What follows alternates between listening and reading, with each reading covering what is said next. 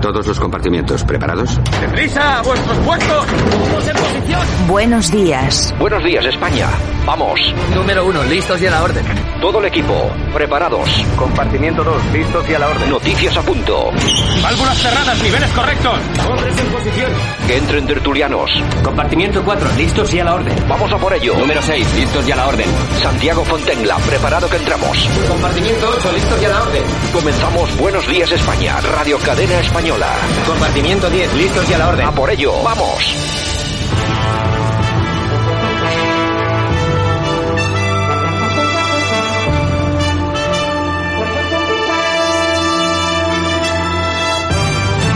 Buenos días España, aquí estamos un día más, un viernes más, viernes más, aquí empieza el fin de semana.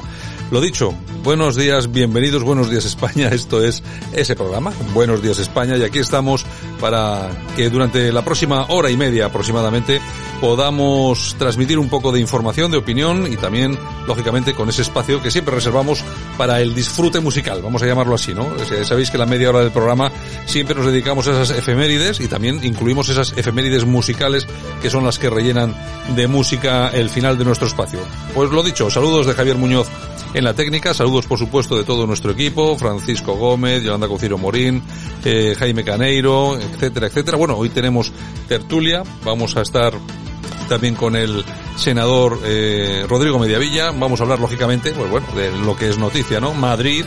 Y también vamos a hablar sobre otra importante noticia que es el tema Podemos y Pablo Iglesias. Y por supuesto, también aprovecharemos para tratar un poco el tema de Carlos Iturgaiz, que vuelve a hacerse cargo del Partido Popular Vasco. Creemos que es una buena noticia, sobre todo con la que estaba cayendo eh, hasta, hasta ahora, hasta este momento, estaba cayendo una buena. En fin, las noticias, lo de siempre, no vamos a cambiar mucho el tema porque la cosa va por ahí. En el país destacan que Sánchez decretará la alarma en Madrid.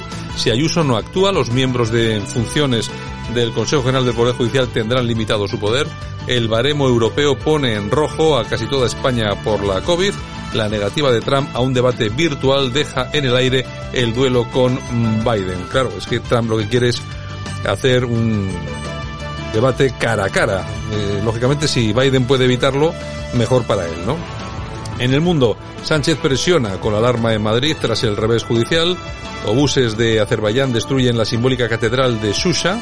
Ya estamos, efectivamente, con lo que ya habíamos comentado en este programa en alguna ocasión, este ataque contra un país eh, cristiano y bueno, la primera en, en, saltar por los aires ha sido la Catedral de Susa Iglesias, planta cara a la justicia y García Castellón denuncia amenazas. El Comité de Bioética recomienda no legalizar la eutanasia. El gobierno renuncia a subir el IVA a la enseñanza concertada, alerta en la banca por el brusco frenazo en el crédito y el récord de ahorro. Claro, la gente está asustada y no le da por gastar ni un euro. En el ABC nos dicen que Sánchez desafía a Madrid y a los jueces y última un estado de alarma, caos en el Ejecutivo, el presidente convoca de urgencia un Consejo de Ministros extraordinario tras el auto del CSJM contra el cierre de Madrid. Los jueces culpan al gobierno de no aprobar normas para enfrentarse a los rebrotes y saltarse la ley. Vamos a hablar luego de este tema con todos nuestros contertulios y especialmente con Rodrigo Mediavilla, senador del Partido Popular que nos va a acompañar dentro de unos minutos y con el que vamos a tratar también este tema. Y Madrid pide a los ciudadanos que no se vayan de puente, que se queden. Así que bueno, ya veremos a ver qué es lo que pasa. Y en La Razón, Sánchez ultima el estado de alarma en su pulso Ayuso, la peor defensa, el ataque, Iglesias arremete contra la justicia, consigna soberanista, recibimiento hostil al rey en Barcelona, la hostelería agoniza, las quiebras se disparan un 80%, Trump se niega a un debate telemático con Biden, quiere un cara a cara, el gobierno, el Nobel, perdón, vuelve a la poesía y premia a la estadounidense Luis Glack. Y atención, porque en el correo en País Vasco que debería ser algo tan importante como que Iturgaiz se vuelva a hacer cargo de la jefatura del Partido Popular en el País Vasco, de la presidencia del Partido Popular en el País Vasco, debería ser noticia, pero el periódico de Vocento, el mismo de ABC, eh, solamente le dedica dos líneas agazapadas y escondidas. Iturgaiz elegido presidente del PP Vasco sin oposición. En fin, así estamos, así es la prensa. Nosotros comenzamos. Vamos a ir con la revista de prensa y con Yolanda Couceiro Morín ya mismo. Empezamos. Aquí te lo contamos. Buenos días España. Buenos días.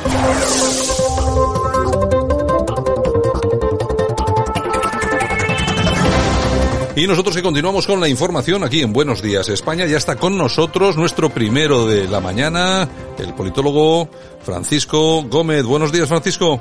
Hola, buenos días, Santiago. ¿Qué tal? ¿Cómo estás? Aquí estamos, amaneciendo el día y ya enfrentando el fin de semana, que parece que llega. Pues efectivamente, aquí estamos, eh, pues mira, todavía con, con, la resaca de la última intervención del vicepresidente Pablo Iglesias, que está teniendo unos días complicados, efectivamente, por el tema del caso Dina, como todos podrán saber. Dice Podemos que, y se lo decía directamente Pablo Iglesias a la oposición y especialmente al Partido Popular, le decía que saben ustedes que por las vías democráticas no volverán a, al poder y están dispuestos a mancillar su propia dignidad como fuerza política para intentar recuperar lo que las urnas no le van a dar. Es la segunda vez que viene a decirles a la oposición, esta vez en el Senado, la anterior en el Congreso, en el que le está diciendo a la oposición que no van a volver a gobernar. Desde luego, de todo menos, menos serio lo de este señor. Si quieres, además, escuchamos una intervención de casi dos minutos. Es interesante toda porque deja muy claro cuál es su personalidad y lo que tenemos eh, en el segundo, en el segundo nivel de este gobierno que nos desgobierna. He escuchado la, la intervención de la señora Tomás Olivares y sería muy difícil de distinguir de la intervención que haría un portavoz de Vox.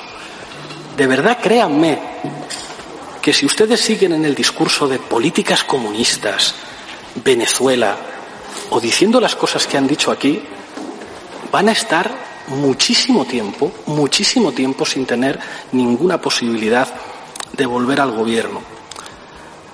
Hay algo que me ha enorgullecido, señoría, cuando le he escuchado a usted hablar de Pablo Echenique. Pablo Echenique, que tiene una discapacidad severa, ha conseguido algo que es heroico gracias a la política. Y es que cuando se le mira, nadie ve a una persona con discapacidad. Y eso es algo que me llena de orgullo. Ven a un dirigente político feroz y lo va a seguir y lo va a seguir siendo.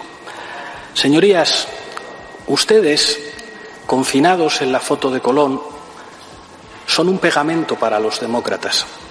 Yo tengo muchas diferencias políticas con sus señorías de Esquerra Republicana, de H. Bildu, del Partido Nacionalista Vasco, de Junts pel Cat, pero ustedes confinados en Colón son un pegamento democrático para una mayoría que va a asumir la dirección de Estado en los próximos años. Y ustedes lo saben.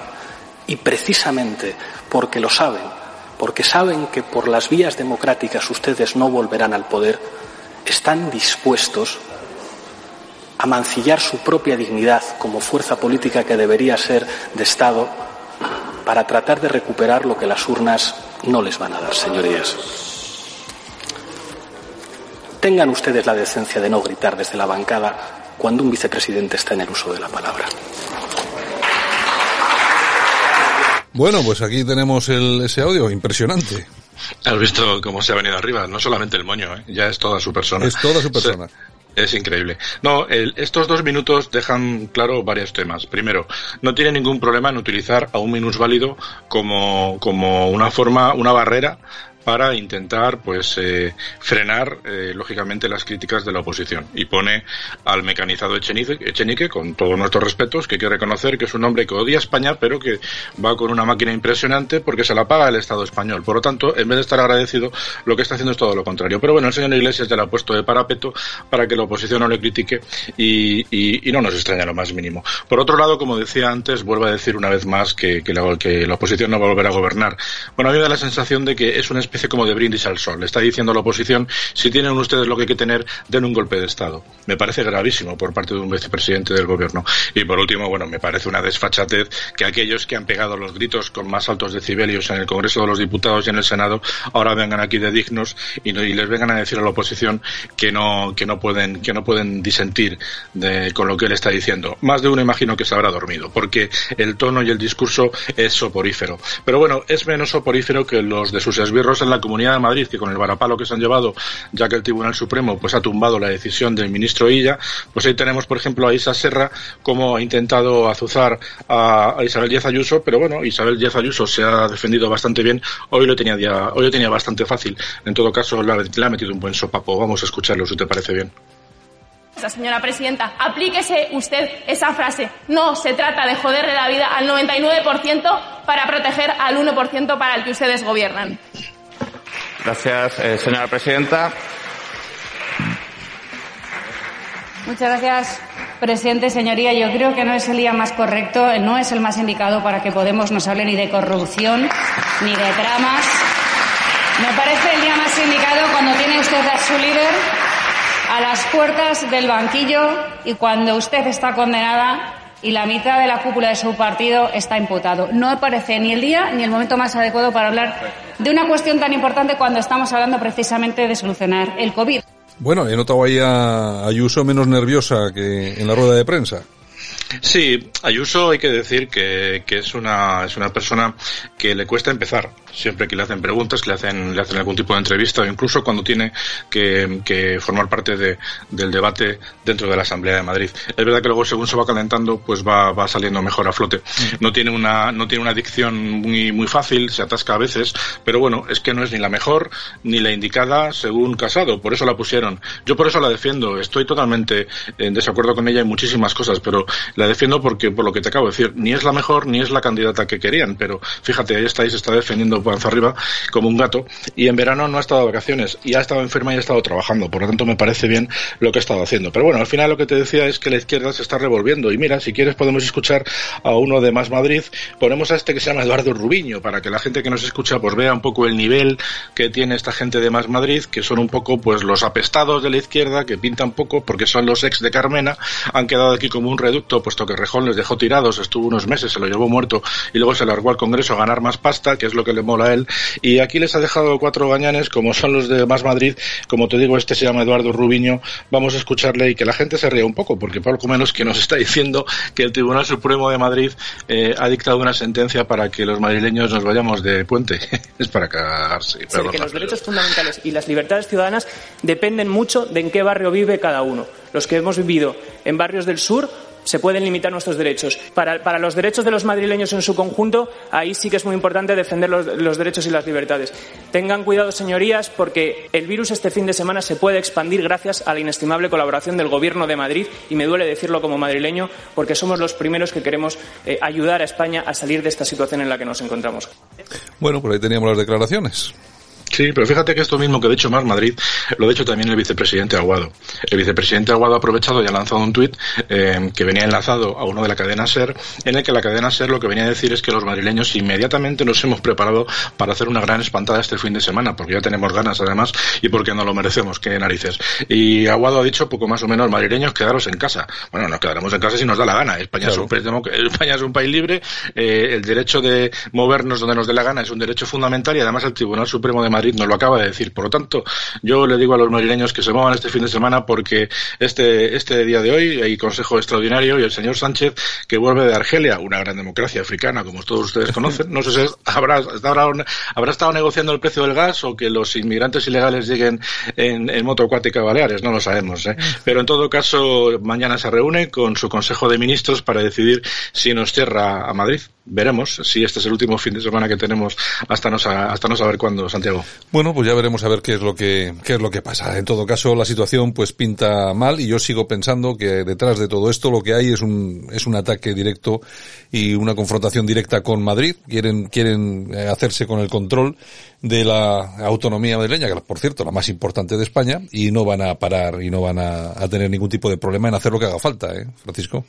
Bueno, fíjate que Navarra debería estar cerrada y, y es un caso es un caso gravísimo. O sea, en Navarra que, que gobierna Bildu con el PSOE, pues eh, allí no hay, un, no, hay narices a, a, meterle mano a esa comunidad. Bueno, pues eso deja claro que hay un, hay un interés especialmente diseñado pues por, por sacar rédito político y por, por al final es asfixiar al Partido Popular en su feudo más sagrado que es la Comunidad de Madrid.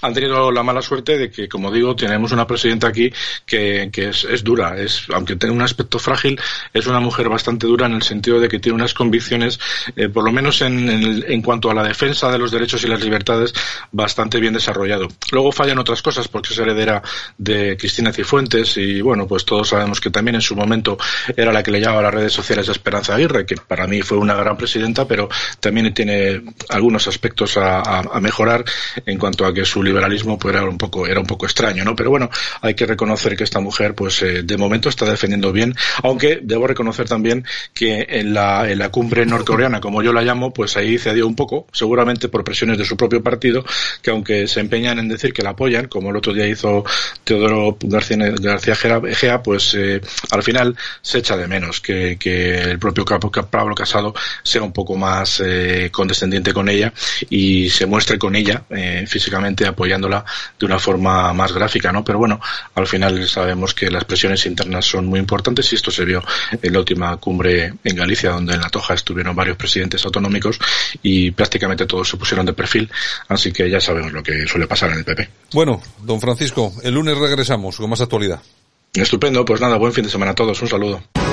Aquí te lo contamos. Buenos días España. Buenos días.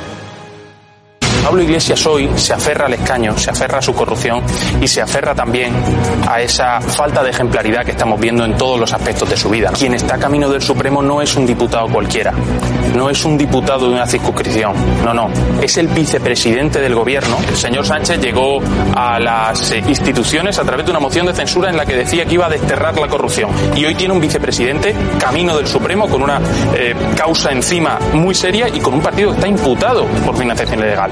¿Cómo puede el señor Sánchez presentarse como ejemplo de honradez y de honestidad? Ayer mismo Pablo Iglesias solicitó no venir a la próxima sesión de control el próximo miércoles. Me hubiera gustado preguntarle el próximo miércoles por, por esta imputación. No sabemos qué más tiene que hacer, eh, si está muy liado con este asunto judicial o con los asuntos judiciales de Podemos, porque desde luego los que no cobran el ingreso mínimo vital, que son dos de cada tres personas en este momento, no están siendo atendidos por, por el vicepresidente Iglesias. Porque fíjese, el empleo se desploma en toda España, pero en la Moncloa está subiendo.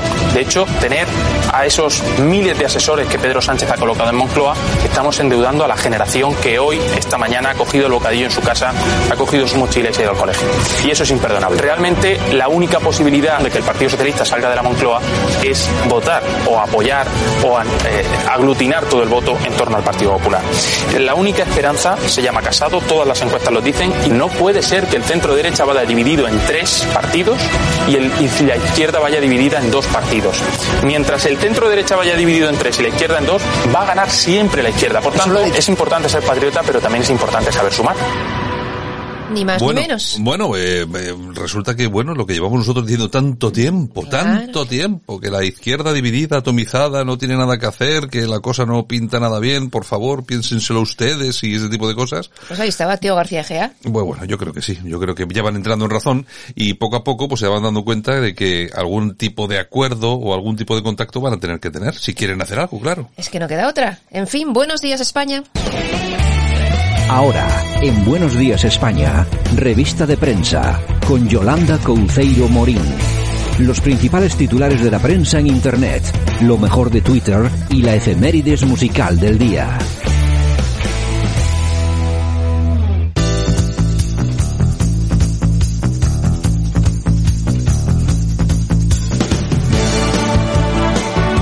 Bueno, pues se acaba la semana y nosotros, por supuesto, que también ya miramos hacia el fin de semana, doña Yolanda. ¿Qué ibas a decir? Miramos hacia el futuro, porque el futuro está muy negro, ¿eh? Sí, no, el futuro... Tanto como tu camiseta y la mía. El futuro, tal como nos lo plantea nuestro amigo... Pedro, la verdad es que no, no, no pinta nada bien. Jesús no pinta María nada bien. José, Jesús María José. Bueno, yo quiero felicitar a Carlos Iturgaiz porque ya tenemos nuevo presidente del Partido Popular Vasco aquí.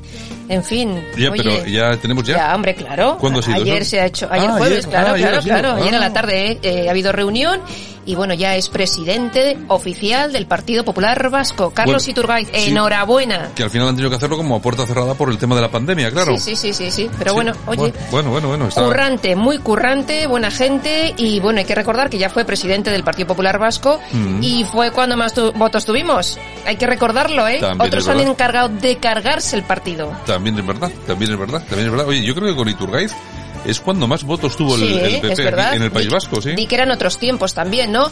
Pero ha sido cuando, cuando más hemos eh, subido.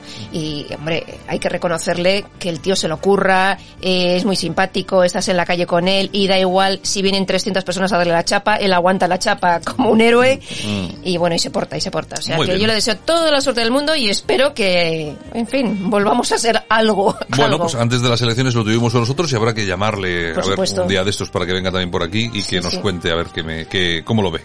Bueno, pues el juez Manuel García Castellón recibe amenazas de muerte y es que no se puede imputar a Iglesias Claro, porque no luego pasa lo que pasa. luego pasa lo que pasa, Te creas enemigos, te creas enemigos. Desde luego, cómo son las cosas. En fin, ¿Qué bueno, periodista digital. El proetarra Fernando Barrena explota. Ha dicho sobre la película de Patria que es el relato de los torturadores constitucionalistas. Oye, Es una cosa. y se quedan más anchos que largos. Bueno, y no pasa nada, Y no pasa ¿eh? nada, ¿eh? Para, Porque- esto, para esto sí que no hay delitos de ¿Tú has odio. oído en, la- en los informativos, en las televisiones, en algún sitio decir algo de esto? Nada, nada, nada. Es una cosa horrible. Eh, Luego No, uno, no. uno dice cualquier otra cosa, inmediatamente ya tiene encima Sí, a toda sí, la sí, progresía. sí, sí, Estos pueden decir lo que quieran, que no pasa No nada. pasa nada, ahí Bueno. están y encima dando lecciones. En fin, el confidencial. Pablo Iglesias no piensa dimitir. Asegura que es imposible e inconcebible que le imputen. Oye, Algo sabrá. La Dolores, que está ahí, que Está- hablábamos ayer de ello, está- la Dolores, la está- fiscal. La Dolores que, de, que ha pasado de ministra a ser eh, Claro, eh, claro. la fiscal general y este bueno. que iba a echar a todo el mundo, todos los eh, corruptos y todas esas cosas. Pues mira tú por dónde. Ya,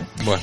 Bueno, Voz Populi. Canarias alojará a los inmigrantes en un cuartel abandonado del ejército. Desde Defensa dicen que, bueno, hombre, está en desuso y hay que reformarlo. Y oye, pues para los refugiados estos, para los inmigrantes. Ya que estamos, ¿no? Ya que estamos. Claro. Bueno. Welcome. Bueno, el Independiente. El Tribunal Superior rechaza la orden de sanidad para cerrar Madrid. Asegura que afecta a los derechos fundamentales.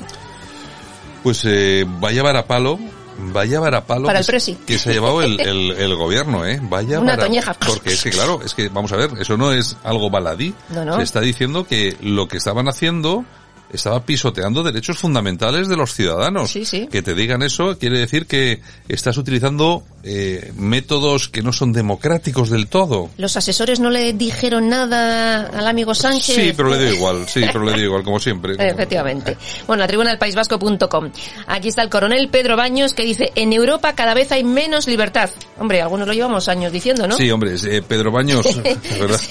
¿No? Llevamos muchos años. Has llegado, has llegado, Ha llegado tarde, Venga, ha ¿qué llegado tarde. Bueno, el español. La próxima líder de la Organización Mundial de Comercio será por primera vez una mujer y no blanca. Oye, este es el titular del periódico. Y no blanca. ¿Y qué tendrá que ver que sea blanca, negra, amarilla o azul? Pues esa es la noticia. Chico, En yo que, bueno. que te diga. En fin, Estrella Digital. La Audiencia Nacional determina para John McCabe eh, prisión eh, sin fianza. El creador del antivirus fue Mm. detenido en el aeropuerto del Prat y, bueno, prisión al yo, tuyo. no, yo no sé muy bien por qué. Yo vi, fíjate, yo vi una vez un reportaje sobre este tipo. Que McAfee. sí, que parecía así un poco así raro y que vivía en una isla y estaba, claro, es un multimillonario de la leche, ¿no? Pero ha evadido impuestos y la han pillado. Sí, no sé, no sé, la verdad es que no acabo de entenderlo. Pero Ay, bueno, señor, ¿qué unos muchos otros tanto. Bueno, el, el digital de Asturias. El ukelele se pone de moda. Durante el confinamiento este instrumento ha aumentado el número de ventas. Oye, noticias de lo más curiosas. El ukelele. Voy a comprarme un ukelele Eso es como los de Hawái, ¿no? Sí, clink, una cosa de esas de clink. Te ponen las florituras por el cuello y oye, te Ya. imaginas que estás en Hawái. Ya te digo yo. Bueno, news.es. George Clooney regala 14 millones de dólares a sus amigos. Resulta que... ¿Cómo, cómo, cómo, cómo? cómo? Sí, sí, tenía, eh, pues cuando era joven y iba Ah, al instituto, pues sí. tenía amigos. Mm. Y claro, él despegó su carrera, eh, estaban sus amigos allí y bueno, les localizó Mm. y vio que, bueno, estaban necesitados, eh, necesitaban ayuda y tal. Organizó una cena y le soltó un millón de dólares a cada uno. Con dos, con, Con dos con un par. cu- cuyons. Oye, mira, ya me cae un poco mejor George Clooney. Dice este. que él es un privilegiado y oye, pues Hombre, tiene mucha pasta George Tiene Clooney, ¿eh? muchísima, muchísima está- y además, pasta. ¿Su mujer cómo se llama? Esta? Amal, eh, y no Sí. me acuerdo el apellido, es eh, abogada de esos derechos Eh, humanos, también estuvo amenazado con el tema del Islam y todas estas cosas. su- además, bueno, Están súper protegidos. Amenazado que tenía un montón, se gastaba al mes cuánto era en, en Un montón en de millones. en, en, en seguridad, protección, protección. sí, sí, sí, sí, sí. O sea, es un milloncito cada uno. Pues, Exactamente, 14 amigos, pues oye, Bueno. Yo quiero amigos de estos. Oye, yo es que no- tengo, yo tengo amigos de los que les doy la pasta y se olvidan de devolvérmela. Ya, Así y me va luego a mí. Y dejan de ser amigos. y dejan de ser amigos. Ay, Oye, señor. mira, mira, me cae bien el George Clooney ¿Ves este. tú? mira, mira, ¿Ves mira, tú? me cae bien, me cae bien el tío. En fin, la dialéctica nacional. ¿Qué nos cuentan? Pues mira, abogados cristianos recauda 6.000 euros en poquito tiempo de fianza contra Marlas, que ya sabes que le han puesto Sí. una, una querella y bueno, necesitaban la pasta y le han recaudado 6.000. Hombre, eh, fíjate que ayer también entrevistábamos a, a, a Aitor Guisasola, el, el, el abogado contra la... Es que no me va a salir la palabra. Fíjate, lo estaba antes de tiempo estaba pensando contra la demagogia. Y efectivamente también puso una, una Mm. denuncia contra alguien y también tuvo que poner 5.000 euros y oye, sus seguidores las, los pusieron rápidamente. Ujú. Y es que la gente, por lo menos los que tienen algo de dinerito y tal, están por ayudar. Están, Claro. están por apoyar a, a todos los que hacen Además que cositas. son causas que, oye, que dices, "Ojo, no se los va a gastar en mariscadas como hacen otros. Hombre, Sociatas. efe- efectivamente. Pero tú fíjate cómo están las cosas. Ayer entrevistábamos a este hombre, a Aitor Isasola, ujú. y eh, hoy, bueno, ayer, ayer a la noche, pero hoy ya por la mañana que nos hemos enterado, le han cerrado el canal Ah, sí, durante sí, seis, sí. durante seis días, creo yo. Es que, ya ves, es que no se puede hablar. O hablas en políticamente correctos o adiós, te cortan todas las alas. Pues no sé, hombre, vamos a ver, aquí está, hay una cosa que está muy clara, todos los vídeos que hace él, que son vídeos muy polémicos, contando cosas muy tal, pues hombre, siempre habrá gente detrás, pues denunciándole para que le Claro, cierren el canal. Claro, en fin. Bueno, pues vamos a la noticia del corazón. Venga, a ver si hay algo con Pues mira, hoy vamos a Marruecos porque el rey Mohamed VI se ha comprado un palacete en París, que no en Marruecos, En Pagui, que Pagui. le ha costado 80 millones de euros. Bueno, Pero eso, ¿Y qué, es, y qué son 80 tenéis millones las de fotos euros? en Vanitati si queréis Hombre, verlas. Ahí, así está. Yo, mira, yo me gustaría ver las Pues fotos. sí, pues sí. Porque debe ser un... Pues impresionante, impresionante. Que Eso- menos para un rey. Eso sí, luego te vas a Marruecos y pasan hambre como, vamos, que... Pero estos son comisiones que dan así estos elementos. Pues No. se lo gastan en un, chal- en un palacete, pues en un palacete para él. ¿Qué le 80, vamos? 80 millones de euros. Sí, señor. Ay, En fin, señor. bueno, este lo reparte con los necesitados. Vamos, vamos con la Javier, vamos con, Con las toñejitas, por favor. exactamente. Aquí te- Pues para Pablo Iglesias. Por, por todas, con perdón de la expresión, chorradas que dice. Bueno, es que eso, pues es así, no vamos, no vamos a esperar nada, Nada, nuevo. nada, nada, nada. No vamos a comernos mucho la cabeza. Para nada. Y aplausos. ¿Para quién? Pues para Carlos Iturgaiz. Carlos Iturgaiz, que es el flamante nuevo presidente del Partido Popular Vasco, regresa para, in- para intentar encauzar la nave del PP Vasco. Que lo tiene difícil. Hombre, te digo yo, te digo yo que lo tiene, no difícil, lo tiene com- Muy, muy. complicadísimo. Sí, sí, sí, muy complicado porque la cosa está dificililla, eh, dificililla. y lo sabe. En, fin, bueno, Yolanda, pues, nada. Pues un besito. Venga. Hasta luego. Hasta luego con un poco de música. Vale. Gracias, gracias, gracias a todos. Oye, pero ya te digo yo, ¿tú por qué siempre te vas de aquí con, Con aplausos. con aplausos? ¿Qué menos? Ya Para no. una que madruga todos los días. Bueno, bueno, venga, hasta ahora. Vale. Esto es Buenos Días España. En Radio Cadena Española. Aquí te contamos lo que otros quizás no pueden contarte. Bueno, y aquí estamos, como cada mañana vamos a dedicarnos a recorrer España, nunca mejor dicho, pues lo vamos a recorrer con todos nuestros amigos, con eh, tertulianos, con tertulios, eh, colaboradores de la tertulia aquí en Buenos Días España. Vamos a recorrer España, cuando lo digo es porque tengo razón. Nos vamos a ir, vamos a ver, hasta Madrid, eh, Manuel Artero, director de La Paseata. Muy buenos días, muy buenos días. Bueno, buenos días. Buenos días, Manuel. Bueno, para todos nuestros oyentes, es la primera vez que estás con nosotros. Eres el, el director y editor de La Paseata, un digital que a mí me parece muy interesante. Tenéis mucho, mucho contenido de opinión sobre todo, ¿no? Ay, muchas gracias. Eh, bueno, antes de nada, un muy cordial saludo a todo, a todos los contertulios y a todos, a todos nuestros radio oyentes. Sí. Eh, La Paseata es una, es una revista digital en la que trabajo muchas horas todos los días y tengo la suerte de contar con unos grandes colaboradores. Eh, eh, además, poquito a poquito creo que estoy consiguiendo una audiencia que, como bien sabéis todos, lo importante no es que sea demasiado mayoritaria, sino que sea eh, inteligente y culta. Y me siento muy orgulloso, sí. eh, es una revista que todos los días renueva sus contenidos, por lo menos con seis o siete artículos nuevos. Bueno, tenemos eh, también en, creo que en Madrid, eh, Rodrigo Mediavilla, que es senador del Partido Popular. Don Rodrigo, buenos días. ¿Qué tal? Muy buenos días, así es, desde Madrid, la Bueno. capital del reino. Bueno, ¿qué tal, qué tal estáis llevando? Bueno, eh, eh, esto que era confinamiento, que ya no es confinamiento. Por lo menos ya estáis un poco más liberados, ¿no? Bueno, eh, si no sales de Madrid y como nosotros nos movemos por, por Madrid capital, tampoco, tampoco notas mucho la diferencia. Pero bueno, ya, entraremos luego seguramente en ese tema en concreto. Vale, ya lo vamos a comentar. Vamos, eh, seguimos en Madrid. Eh, Francisco Gómez, buenos días. Hola, buenos días a todos. ¿Qué tal? ¿Cómo estáis? ¿Qué tal? Bueno, a ti no te voy a preguntar porque ya lo, ya lo comentamos todos los días, así que ya sé tu parecer sobre todo lo que está pasando. De todas formas, también lo comentas ahora. Hoy somos un poco más libres, aunque supuestamente las medidas que estaban antes del, del patinazo del ministro Villa, pues se supone que vuelven a estar en vigor. O sea que los barrios que estaban confinados, se supone que nos quedan dos, tres días. Por eso la gran espantada que se va a producir. Ya, bueno, sí, el fin de semana va a ser una cosa. Bueno, en fin, vámonos hasta Narón, en Galicia. Eh, don Javi Pereira, Javier Pereira, buenos días. Muy buenos días a, todos y a nuestra audiencia y, y un placer estar con vosotros. Bueno, eh, Javier, pues nada, eh, bienvenido, buenos días, muchas gracias. Y en un momento entramos y también tenemos a Jaime Caneiro ahí en La Coruña. Jaime, buenos días. Santiago, ¿cómo estás? Buenos días, un placer como siempre. Pues nada, yo como somos tantos hoy, yo os agradezco el, el orden, que nosotros somos gente de orden, quiero, quiero pensar, de momento somos gente de orden, y vamos a ir poco a poco. Eh, me voy a empezar porque, por una noticia que me parece muy interesante, y es que eh, Carlos Iturgaiz era ayer elegido presidente del Partido Popular del País Vasco. La cuestión es que vuelve, y vuelve además por una mayoría significativa que ha apoyado en este cargo. Me gustaría preguntarle a Rodrigo Mediavilla, porque él también es, eh, también está en el partido, ¿qué le ha parecido? Y además que ha colaborado tanto en las elecciones aquí en el País Vasco, ¿qué le ha parecido esta elección? Pues eh, sin ningún tipo de dudas, una grandísima elección, ha sido un acierto. Creo que, Carlos es un hombre de, principios, es una persona de valores, lo ha demostrado no solo ahora, en los últimos tiempos, cuando ya no está tan complicado vivir eh, en el País Vasco, sino en los años duros, en los años que había que mirar debajo del coche, en los años que, tenía que tenían que ir escoltados por la calle y, siempre ha hablado alto y, claro, ¿no? Que, es de agradecer eh, en política y, más en, esas tierras, en las tierras vascas. Ha plantado cara al terrorismo etarra y a, y a sus herederos en las instituciones en todo momento por lo tanto, creo que, un grandísimo acierto y, esta, ayer eh, hablé con él porque aparte de compañero de partido es un gran amigo. Bueno, pues muy bien. Yo no sé, yo no sé qué le, qué le puede parecer a Manuel Artero la elección de Iturgaiz. Eh, eh, para un servidor es una alegría, ¿eh?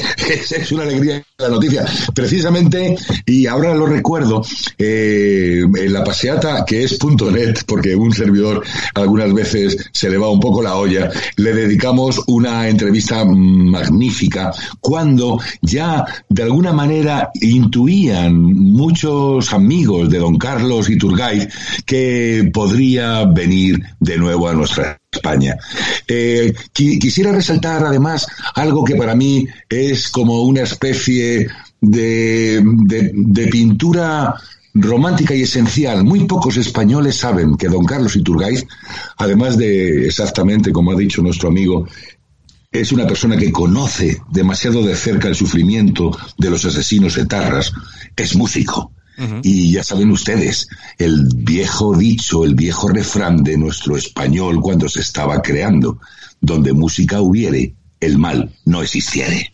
Bueno, pues ahí está nuestro amigo Carlos Iturgaiz. Javi Pereira, en Narón, ¿qué te ha parecido a ti la noticia de que vuelva, regrese este histórico y ya viejo conocido Carlos Iturgaiz a, a la primera línea de política haciéndose frente del Partido Popular Vasco? Carlos Iturgaiz es una persona que cumple fielmente todos, eh, todos nuestros principios y creo que es el hombre adecuado. Creo que, creo que para, para regenerar el, Partido Popular en, el País Vasco, creo que es el candidato eh, idóneo porque hace falta gente como él, seria, trabajadora, cumplidora y no, y no y nosotros no vendemos humo. Entonces, felicito al País Vasco porque han elegido a la persona adecuada. Francisco Gómez, eh, ¿qué te parece a ti la elección de Iturgaiz? Mm, bueno, pues, sinceramente ni me va ni me viene. Quiero decir que me parece bien porque es un histórico del partido. Eh, tuvo ya sus rifirrafes con Pablo Casado cuando no aceptó eh, seguir en el, en el Parlamento Europeo. Pero bueno, al final, teniendo en cuenta lo que había, me parece una elección adecuada. Es verdad que el el poco bagaje que ha demostrado hasta ahora, porque entró prácticamente eh, con muy poquito tiempo para preparar las elecciones vascas y además teniendo en cuenta con quién iba de la mano, pues evidentemente no le ha venido bien. Pero bueno, ahora que está solo y tiene oportunidad de hacer una buena gestión, no me cabe la menor duda que va a mejorar los resultados y las expectativas que sus predecesores. Estoy convencido de ello. Hombre, yo estoy, yo fíjate, yo estoy convencido porque solamente por el ambiente que se, que se vive y se respira, ¿no? Que yo creo que ha mejorado bastante. Eh, Jaime Caneiro, ¿qué opinas de la elección de, de Carlos Iturgaiz?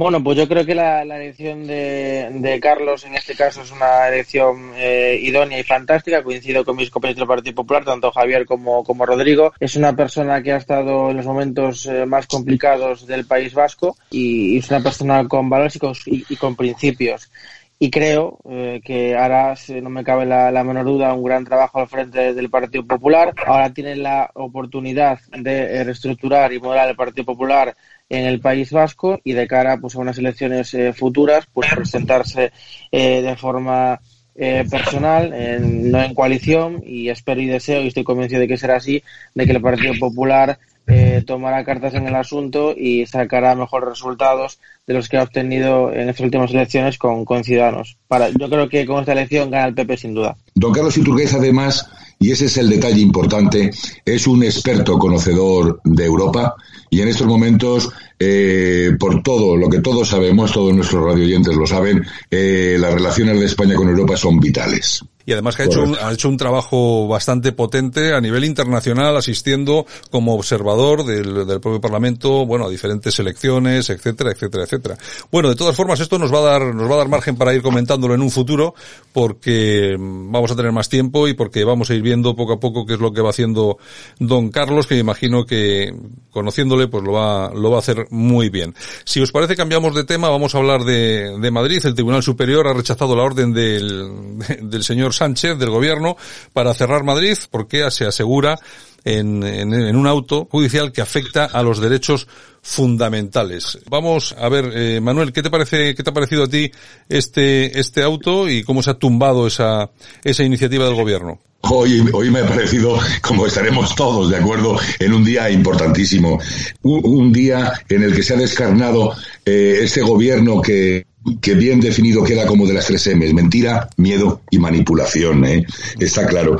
Es decir, el señor ministro, el señor Illa, al conocer el auto y salir a la palestra pública y decir, más o menos, sí, eh, con lo que los expertos nos aconsejan, adoptaremos las decisiones jurídicas que mejor protejan la salud es toda una demostración de esta mentira que nos están imponiendo. Eh, nos están imponiendo de una manera, yo no diría que prepotente, sino dictatorial. Eh, así es. y, considero gravísimo también las gravísimas las palabras también del señor presidente del gobierno, el señor Sánchez, que desde Argelia y en, rápidamente a las dos horas y media, tres horas aproximadamente, pues ha dado a entender entre líneas que ahí está otra vez el estado de alarma, pero un estado de alarma eh, dirigido solamente a Madrid. ¿eh?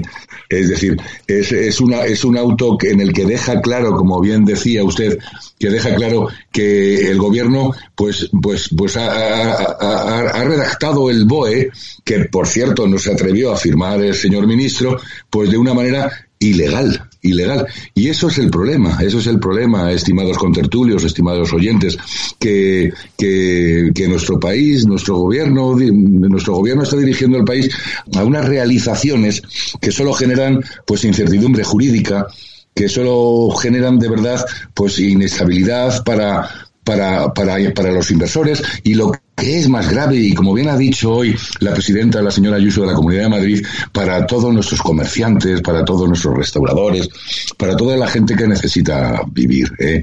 A mí en lo que respecta personalmente, esta mañana me alegró la vida, ¿de acuerdo?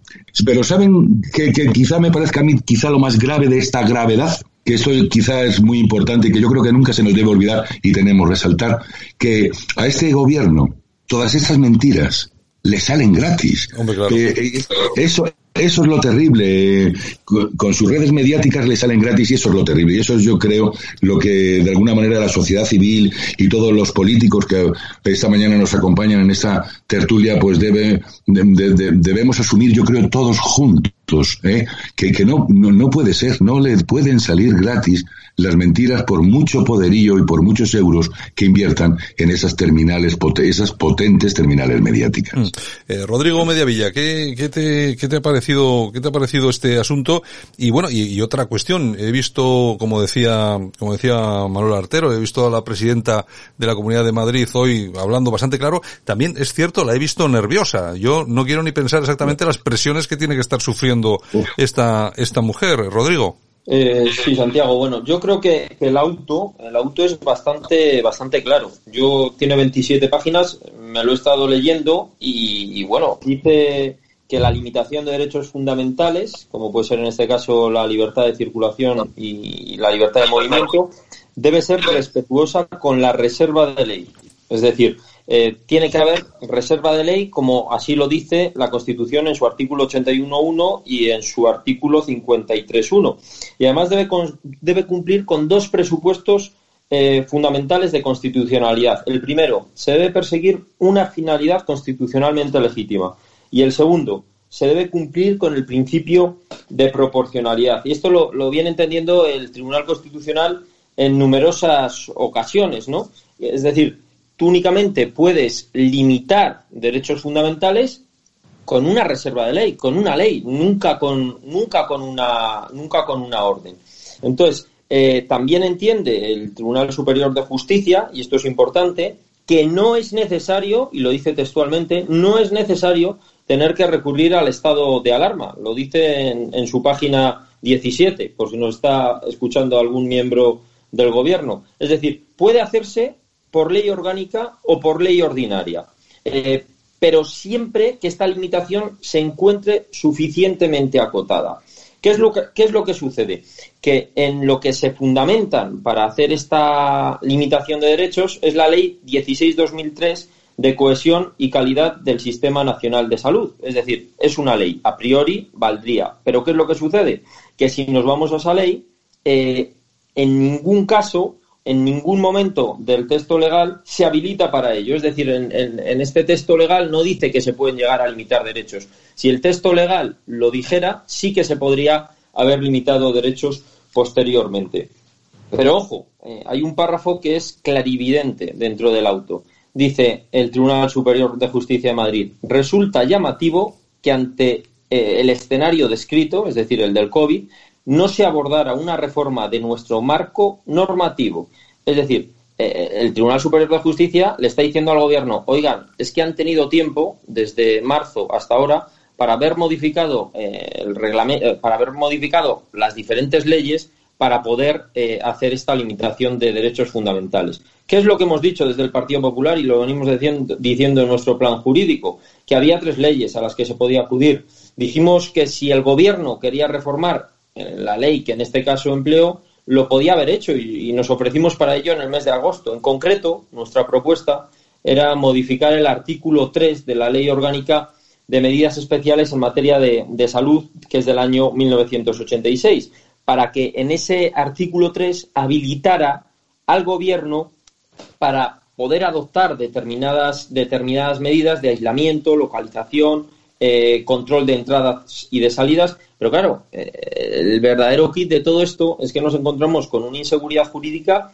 tremenda, porque el gobierno está limitando derechos fundamentales mediante una orden, eh, creo que recordar que es la orden ministerial del, del Ministerio de Sanidad de 30 de septiembre de 2020, que no tienen competencia para hacerlo, porque, porque para, insisto, y vuelvo al principio de todo esto y espero no haberme enrollado demasiado, para limitar un derecho fundamental tienen que acudir a una ley orgánica o una ley ordinaria que habilite para ello. Y en nuestro marco normativo no tenemos ninguna ley orgánica o ley ordinaria que habilite para ello. Por lo tanto, desde el Partido Popular proponemos que se reforme ese marco normativo.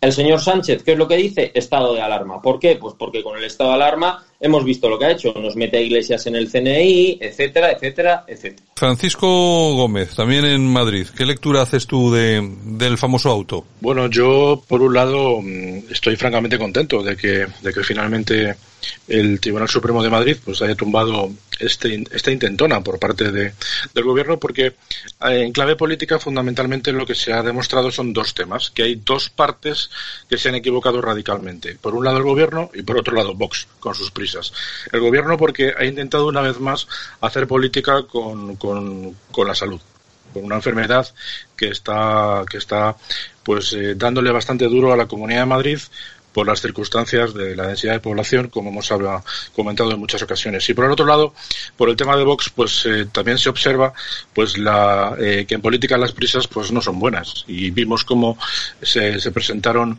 ante todos los madrileños como los salvadores de la causa, presentando o, reclamando eh, bueno, a través de su recurso pues que se tomaran medidas cautelorísimas que finalmente pues el Supremo de Madrid pues les vino a decir que, que no al lugar. ¿no? Por lo tanto, yo creo que en este, en este caso fundamentalmente lo que los que han quedado retratados son los que ya conocemos todos, que es por parte del gobierno, pues aquellos que quieren eh, hacer de la pandemia pues eh, una situación política, mm, nunca mejor dicho, pues eh, muy favorable para sus sus lo que están tratando de llevar a cabo, que como yo ya he dicho en muchas ocasiones, pues es un intento velado de cambio de régimen y por parte de Vox pues estamos viendo que son medidas muy popular, o sea, muy populistas, muy muy para quedar bien con sus, con su electorado fundamentalmente pero que al final, como todos podemos ver, pues son absolutamente eh, no solo inaceptables, sino que no sirven realmente para nada, ¿no? Por lo tanto, yo en clave política es con lo que me quedo, además de que, por supuesto, pues eh, la Comunidad de Madrid ha respondido perfectamente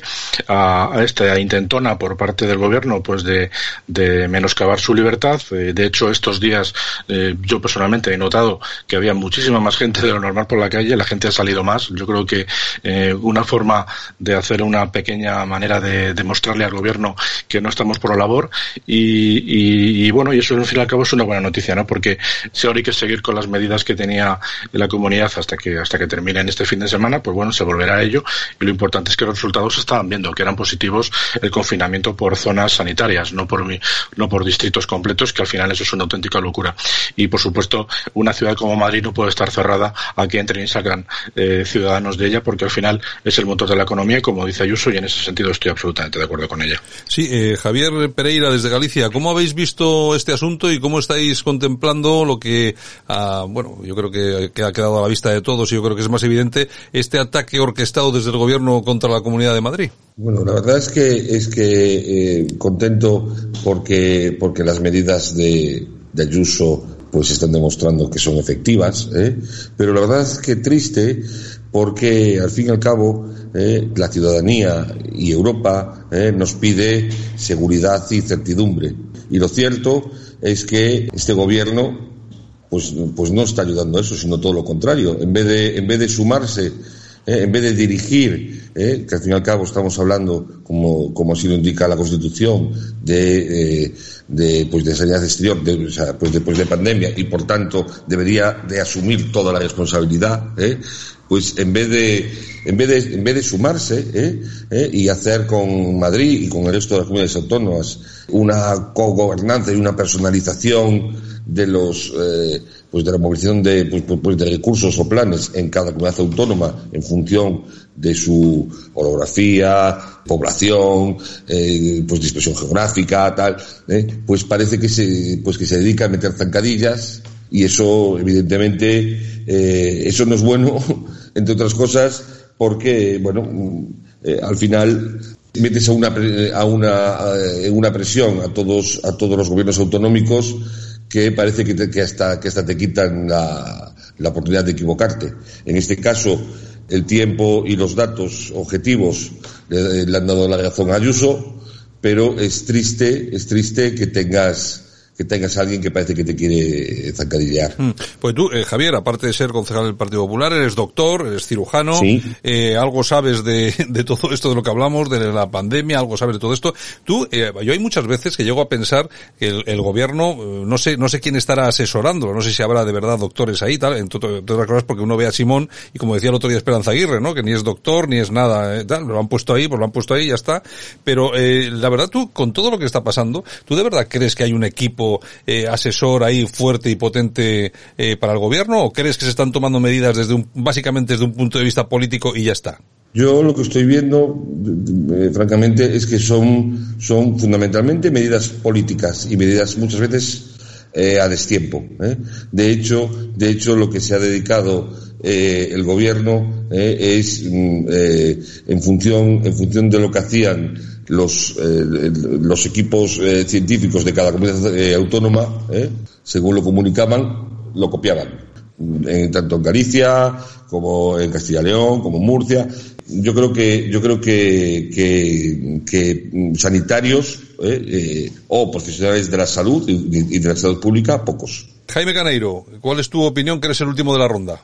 Bueno, pues jurídicamente lo ha explicado muy bien Rodrigo que me ha quitado una parte del argumento, pero bueno, agradezco que, lo haya explicado perfectamente, aparte los abogados, seguramente que lo explicaría eh, mucho mejor que yo. Mm, creo que lo que lo que dice completamente de acuerdo.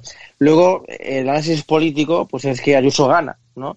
Y, y aquí tengo que decir una cosa, y es que cuando Ayuso propone interponer el recurso, que es de lo que estamos aquí hablando, que, que finalmente gana, hay que decir que ciertamente ciertos sectores del Partido Popular se desembarcaron de Ayuso.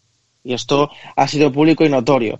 Y, Ayuso gana por dos vías. Uno, contra aquellos del Partido Popular que se han desembarcado de ella y que cuestionaban que efectivamente esa toma de decisión de recurrir eh, fuera lo correcto.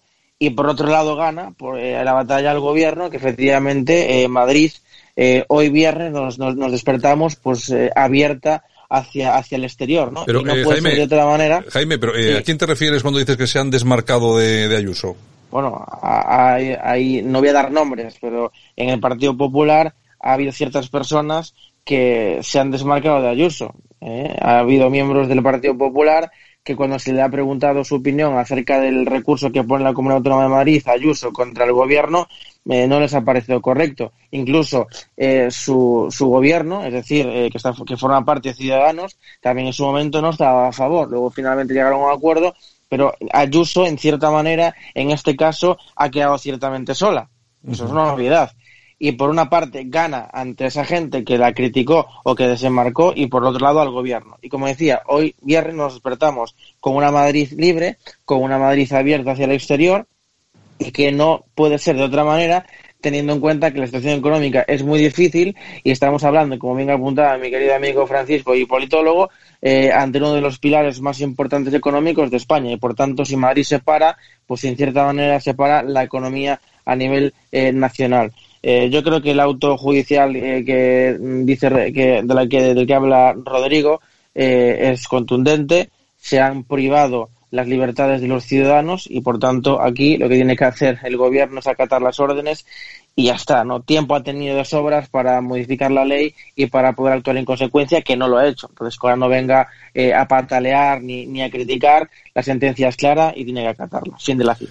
Rodrigo, tengo que preguntarte por Pablo Iglesias y por unas declaraciones que hacía ayer en relación a esa investigación que se, que se abre o se va a abrir eh, sobre su actuación, en una frase concreta que dice, es imposible e inconcebible que me imputen. Y lo que digo, eh, no sé yo si el hombre sabe exactamente qué es lo que va a pasar o alguien se lo ha dicho. Pues no lo sé, Santiago, pero la verdad que lo de que es inconcebible el imputen, bueno, pues la realidad es que ya se ha solicitado su imputación y el señor Iglesias, si no fuera porque es aforado, estaría imputado. Aquí caben dos posibilidades, que Sánchez lo cese o que el señor Iglesias dimita. Eh, nos encontramos ante unos hechos gravísimos. Es la primera vez en nuestra democracia que un vicepresidente del gobierno en ejercicio de, del mandato eh, ha sido propuesto por la Audiencia Nacional para, para ser investigado y además por, por delitos como denuncia falsa, eh, por presuntos delitos, como denuncia falsa, revelación de secretos, daños informáticos. Lo que le pedimos al señor Iglesias es que emplee la misma vara de medir que, ha pedido a, tantos otros, ¿no? Sí que es verdad que con todo esto de, la, de investigado, no investigado, procesado, condenado, pues en los últimos tiempos, eh, entre todos los partidos también, se ha eh, elevado mucho esa, esa vara de medir, pero la realidad es que no es la misma para todos, porque mientras que si se investiga a alguien del Partido Popular, eh, desde el gobierno, desde Podemos, desde el Partido Socialista, salen en tromba para para que esa persona dimita, parece que cuando a quien se investiga es a alguien del Partido Socialista, de Podemos o, del gobierno, nada más y nada menos que el vicepresidente del gobierno, como es este caso, pues eh, no emplean esa misma vara de medir y dicen que bueno que, que es investigado, etcétera, etcétera, ¿no? Entonces lo que decimos es que se emplee la misma vara de medir para todos. Si decimos que cuando alguien es investigado tiene que emitir, pues cuando alguien sea investigado. Si decimos que hasta el momento en el que se abre juicio oral eh, esa persona no tiene que emitir, pues hasta que se abra juicio oral. Si decimos que hasta que no sea condenado no dimita, pero vamos, que esa misma vara de medir sea, sea igual para todos, sobre todo para, para este gobierno, ¿no? que no hace falta que recordemos que tres ministros del gobierno han sido consejeros de la Junta de Andalucía con el mayor escándalo de corrupción de la historia como es el de los ERI. Sí, el otro día veíamos una intervención ahí en el Parlamento que, oye, en un minuto, no me acuerdo cómo se llama la, la, diputada que estuvo aquí, la entrevistamos el otro día, Ana Belén, no, no recuerdo el apellido, pero bueno, que les dio, les dio un repaso. Ana, Belén, Ana Vázquez.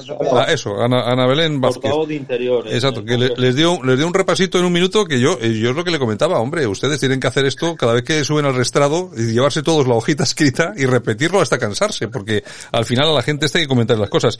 Bueno, eh, Francisco Gómez, eh, ¿cuál es tu lectura del asunto Pablo Iglesias, de esa, yo no sé si esa amenaza entre comillas es imposible, inconcebible que me imputen? Bueno, es, es posible, ¿no? Yo de todas formas, eh, al margen de que Pablo Iglesias esté aprovechando sus momentos y sus minutos televisivos y también en el Senado, pues, pues para promocionarse y y presentarnos a todos, presentarse a todos como un bravucón, yo creo que el, el, juez García Castellón hila fino cuando se ha metido con el tema del agravante de género.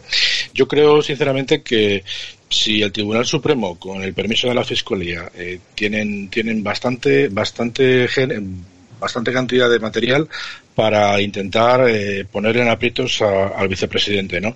Mm, si le imputan o llegar a imputarle, yo creo que que teniendo en cuenta la exposición que, ha presentado el juez, que hay que recordar que fue el que llevó a cabo el tema de Banesto, con el procesamiento de Mario Conde, también llegó el tema del caso Romaní, el caso de Jesús Gil frente al Atlético de Madrid, cuando llegaba el Atlético de Madrid, el, caso del asesinato por ETA de Miguel Ángel Blanco, o sea que, que son, son casos francamente muy importantes los que este juez ha manejado, ¿no? Por lo tanto, al final los delitos que, que se le, que se le atribuyen al vicepresidente Iglesias pues son de bulto, ¿no? Yo creo que va a, ser, va a ser un proceso largo, quiera o no quiera Podemos, quiera o no quiera el gobierno y por supuesto el mismo Iglesias. La Fiscalía, por supuesto, va a estar absolutamente en contra, va a embarrar todo el terreno, todo lo que sea posible, pero hay que recordar a todos nuestros oyentes que al final eh, las propuestas de la Fiscalía no son vinculantes para el Tribunal Supremo, ¿no? Por lo tanto, quiero creer pese a lo que tú me dices, eh, Santiago, que yo creo que es algo que, que, sospechamos todos, pues quisiera creer que queda algún juez todavía que no, que no mire para otro lado, ¿no? Y que efectivamente, tanto como se está diciendo en, en todos los sitios, pues que el Poder Judicial al final sea, sea lo que le corresponde, que es un baluarte para la democracia en este país, y sea un dique de contención para lo que desde el gobierno se está tratando de, de llevar a cabo. Muy bien. Bueno, pues entonces vamos a acabar aquí porque se nos ha acabado el tiempo. La verdad es que nos hemos, eh, se nos ha ido, hemos pasado ya la media hora. Lo, un abrazo muy fuerte para Javier Pereira en, en Galicia y también para eh, Jaime Caneiro, que se han quedado sin la última intervención, pero bueno, un abrazo muy fuerte para vosotros y un abrazo también para Manuel Artero, para Rodrigo Mediavilla y para Francisco Gómez. Gracias por haber estado con nosotros hoy aquí en Buenos Días España. Hasta luego a todos. A cada momento, en cada paso, siempre contigo. Tu radio. Radio Cadena. Take my love. I wanna give it all to you. And you can, you can, you can take my lips. Take my arms too. My love is your love. Darling, no one else will do. Bienvenidos, estamos en tiempo de efemérides, por supuesto, con nosotros Yolanda Cemorín. Hola otra vez. Y nosotros que por supuesto íbamos a recordar pues cuestiones musicales y no musicales también eh, de las otras, pero bueno, sobre todo musicales que fueron noticia o han sido importantes tal día como hoy de hace pues eso, algunos años.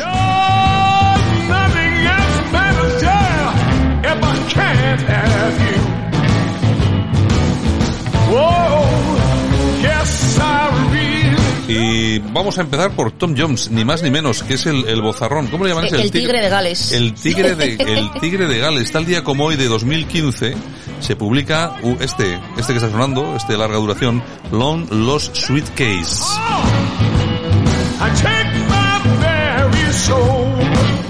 Un repertorio de música gospel y blues al que Tom Jones define como la banda sonora de su vida.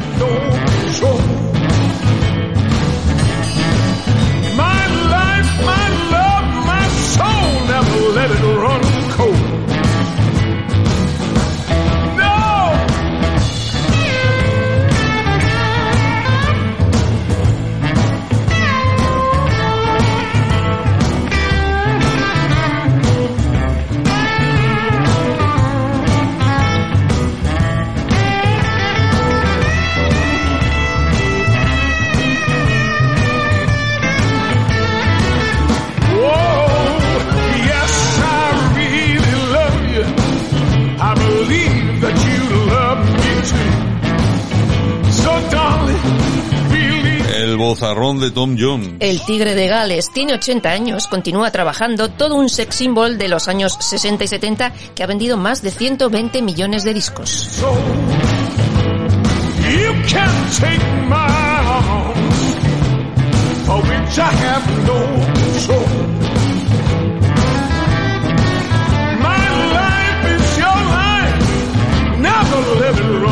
Bueno, sin duda una de las figuras de la música internacional que todavía sigue siendo una figura global. Bueno, y tiene su, su show en, en Las Vegas, ¿cómo ah, no? Ah, sí, ah, sí, también, también, está. también, bueno, también, también. Oye, me han dicho que la que sigue en Las, en las Vegas con mucho éxito es Britney Spears. Sí, sí, sí. sí que ahora también, ha tenido el juicio con lo del padre, a ver si le... Sí, sí, la claro, porque es el- es el custodias y que- rollos es el que no le salen de la cabeza, dice. Sí, pero el padre le controla la pasta, por si Hombre, acaso. ¿cómo lo sabes?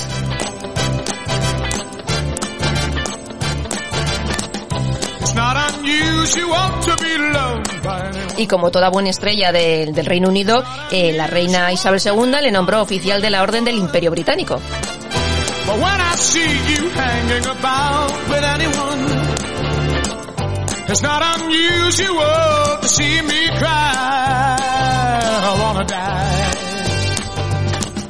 It's not unusual to go out at any time. When I see you out and about, it's such a crime. If you should ever wanna be loved by anyone, it's not unusual, it happens every day. No matter what you say, you'll find it happens all the time. Love will never do what you want to. Why can't this crazy love be more?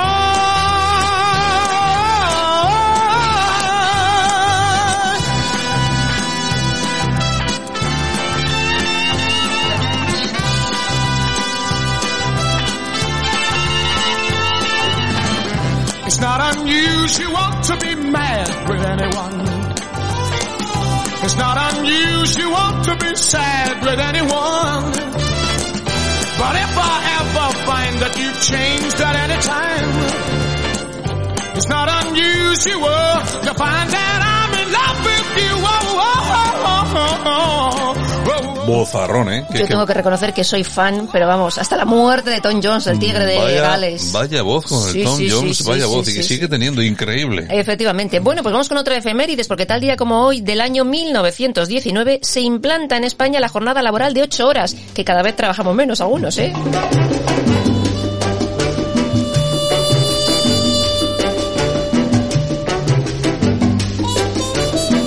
Imagino que todo el mundo conocerá esto.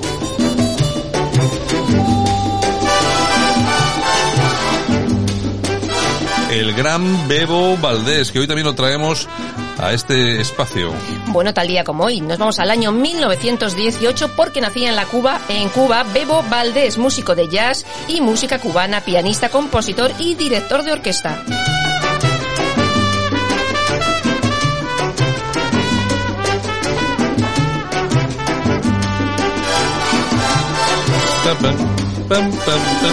¿Quién no lo conoce? ¿Quién, o sea, ¿quién, ¿quién, no conoce esto? O sea, que no me venga ahora nadie diciendo, ah, bueno, no sé, no me suena de nada. Pues eso, sí, pues sí, pues sí. Bueno, comenzó en los años 40 tocando en la Orquesta Tropicana de La Habana. En la Tropicana, también famosísima. También famosísima.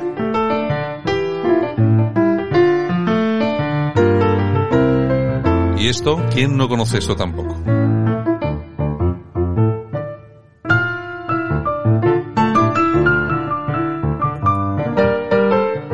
Bueno, y abandonó Cuba, su Cuba querida, en el año 1960, dejando allí a su familia. Vivió en Los Ángeles. Estuvo también en España, donde grabó dos álbumes con, eh, como director de orquesta con Lucho Gatica.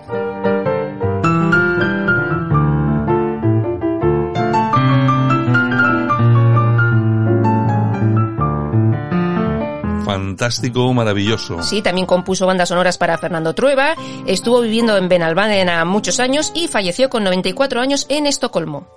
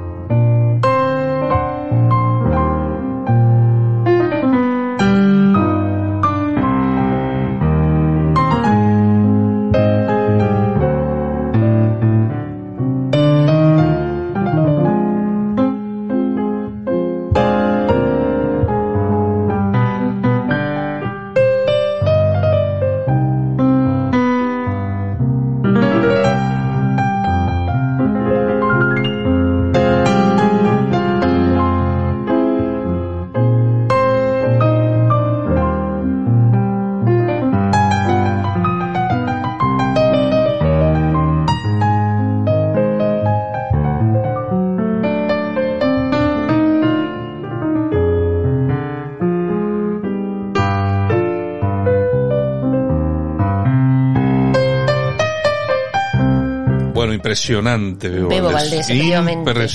efectivamente. Bueno, pues otro que cumple años, nada más y nada menos que 55 años, David Cameron, Oye, el que fue primer ministro británico, el joven. del Brexit. Es verdad, es El de- joven, joven sí. todavía, ¿eh?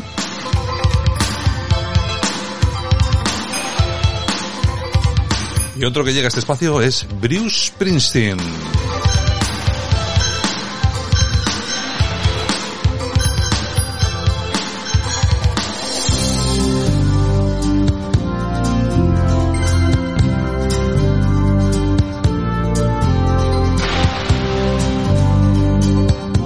1987 publica Bruce Springsteen este álbum, El túnel del amor, octavo en su carrera.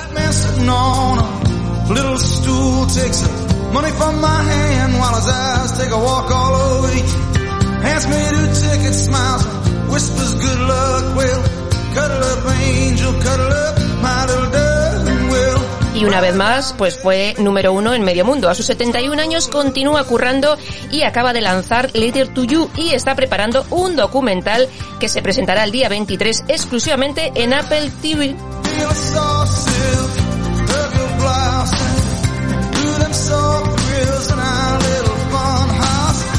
Así que ya sabes, con más de 70 años, aquí sigue el boss con más de 200 millones de discos vendidos currando.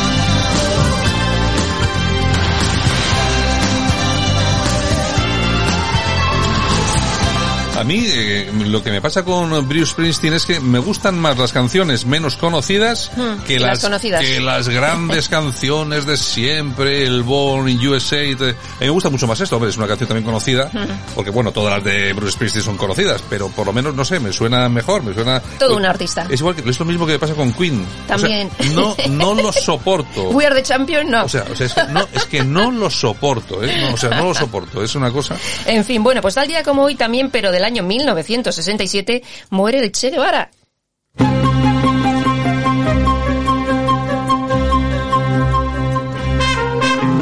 Je suis une poupée de cire, une poupée de son. Mon cœur est grave, Es la voz de Franz Gall.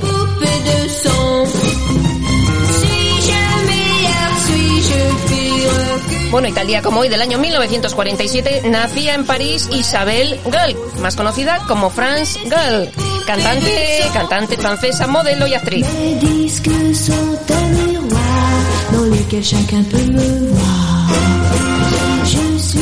Con esta canción que está sonando en el año 1965 representó a Eurovisión y ganó. ¿Ah, sí? ¿Ganó con esa canción? Sí, sí, sí.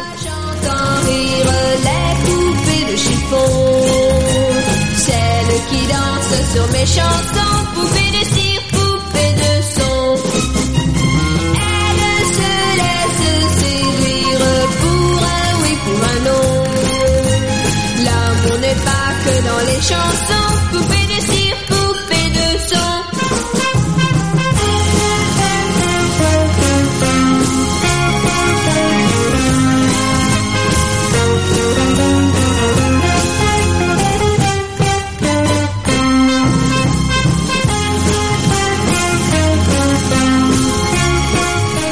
padre también fue compositor, entre otros, escribió temas para Charles Aznavour o Edith Piaf. y Hombre, ella- ni más ni menos, Ni más ni Edith menos. Piaf, Edith sí, Piaf, sí, sí, sí. buena. Y bueno, ella debutó en el año 1964 como telonera de Sacha Distel.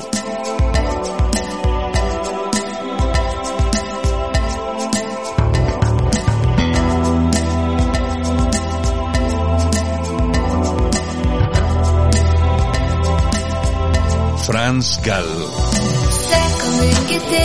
Un sourire, quelque chose dans la voix qui paraît nous dire bien,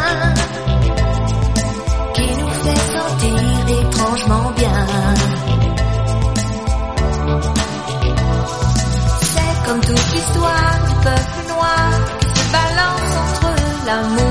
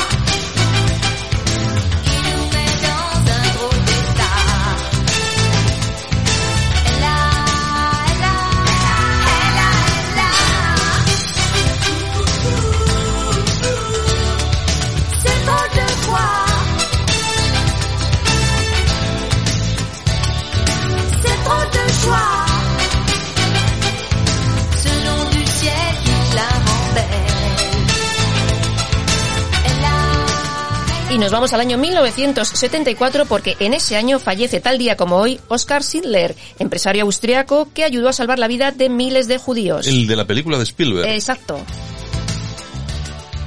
Y nosotros que continuamos con música, en esta ocasión vamos a recordar, vamos a poner sobre la mesa a Jackson Brownie.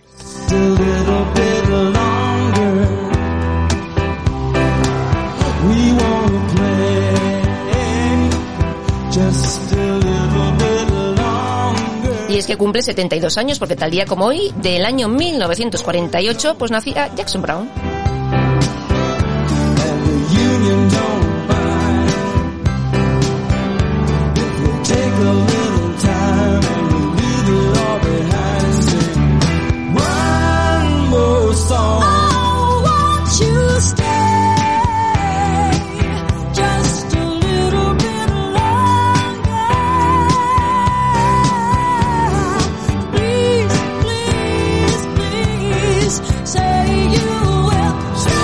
Bueno, este temazo también súper conocido. ¿eh? Efectivamente. Bueno, nació en Alemania, donde su padre estaba destinado como soldado. Pues era soldado que americano. Americano, Ah, exactamente, sí, sí. Y con tres años se fue ya a vivir a California.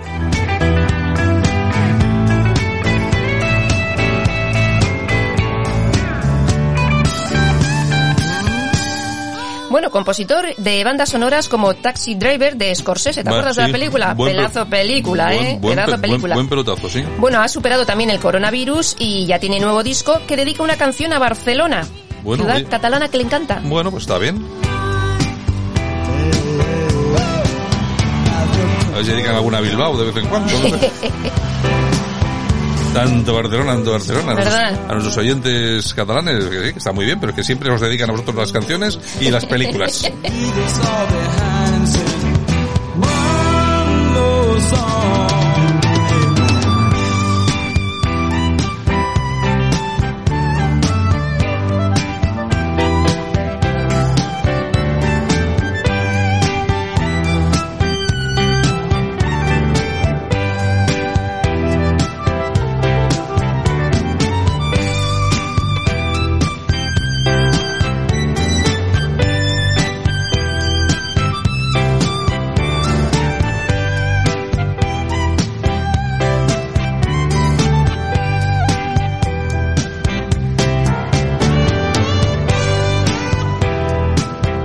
Jason Brownie, oye, qué, can- qué pedazo de canciones. Oye, pero ¿cómo pasa el tiempo? 72 añitos tiene el tipo ya, Claro, ¿tú ¿eh? te crees que solo cumples años tú? Ya te digo.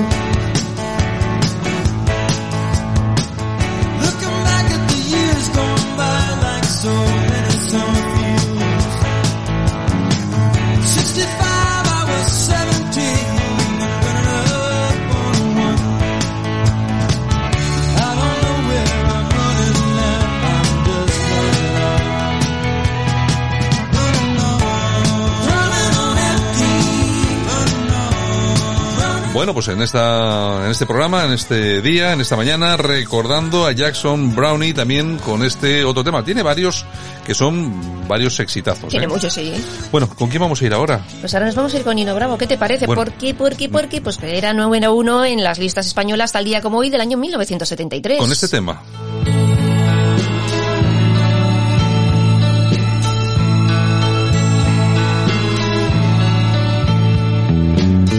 Brilla el tibio sol con un nuevo fulgor dorando las arenas, donde el aire es limpio aún bajo la suave luz de las estrellas.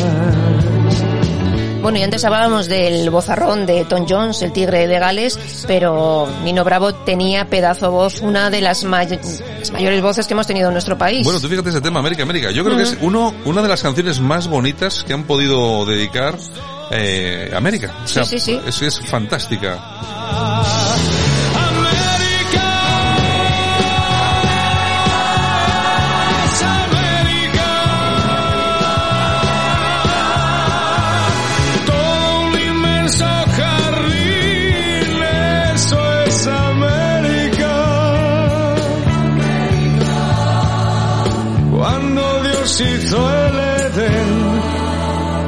Pensó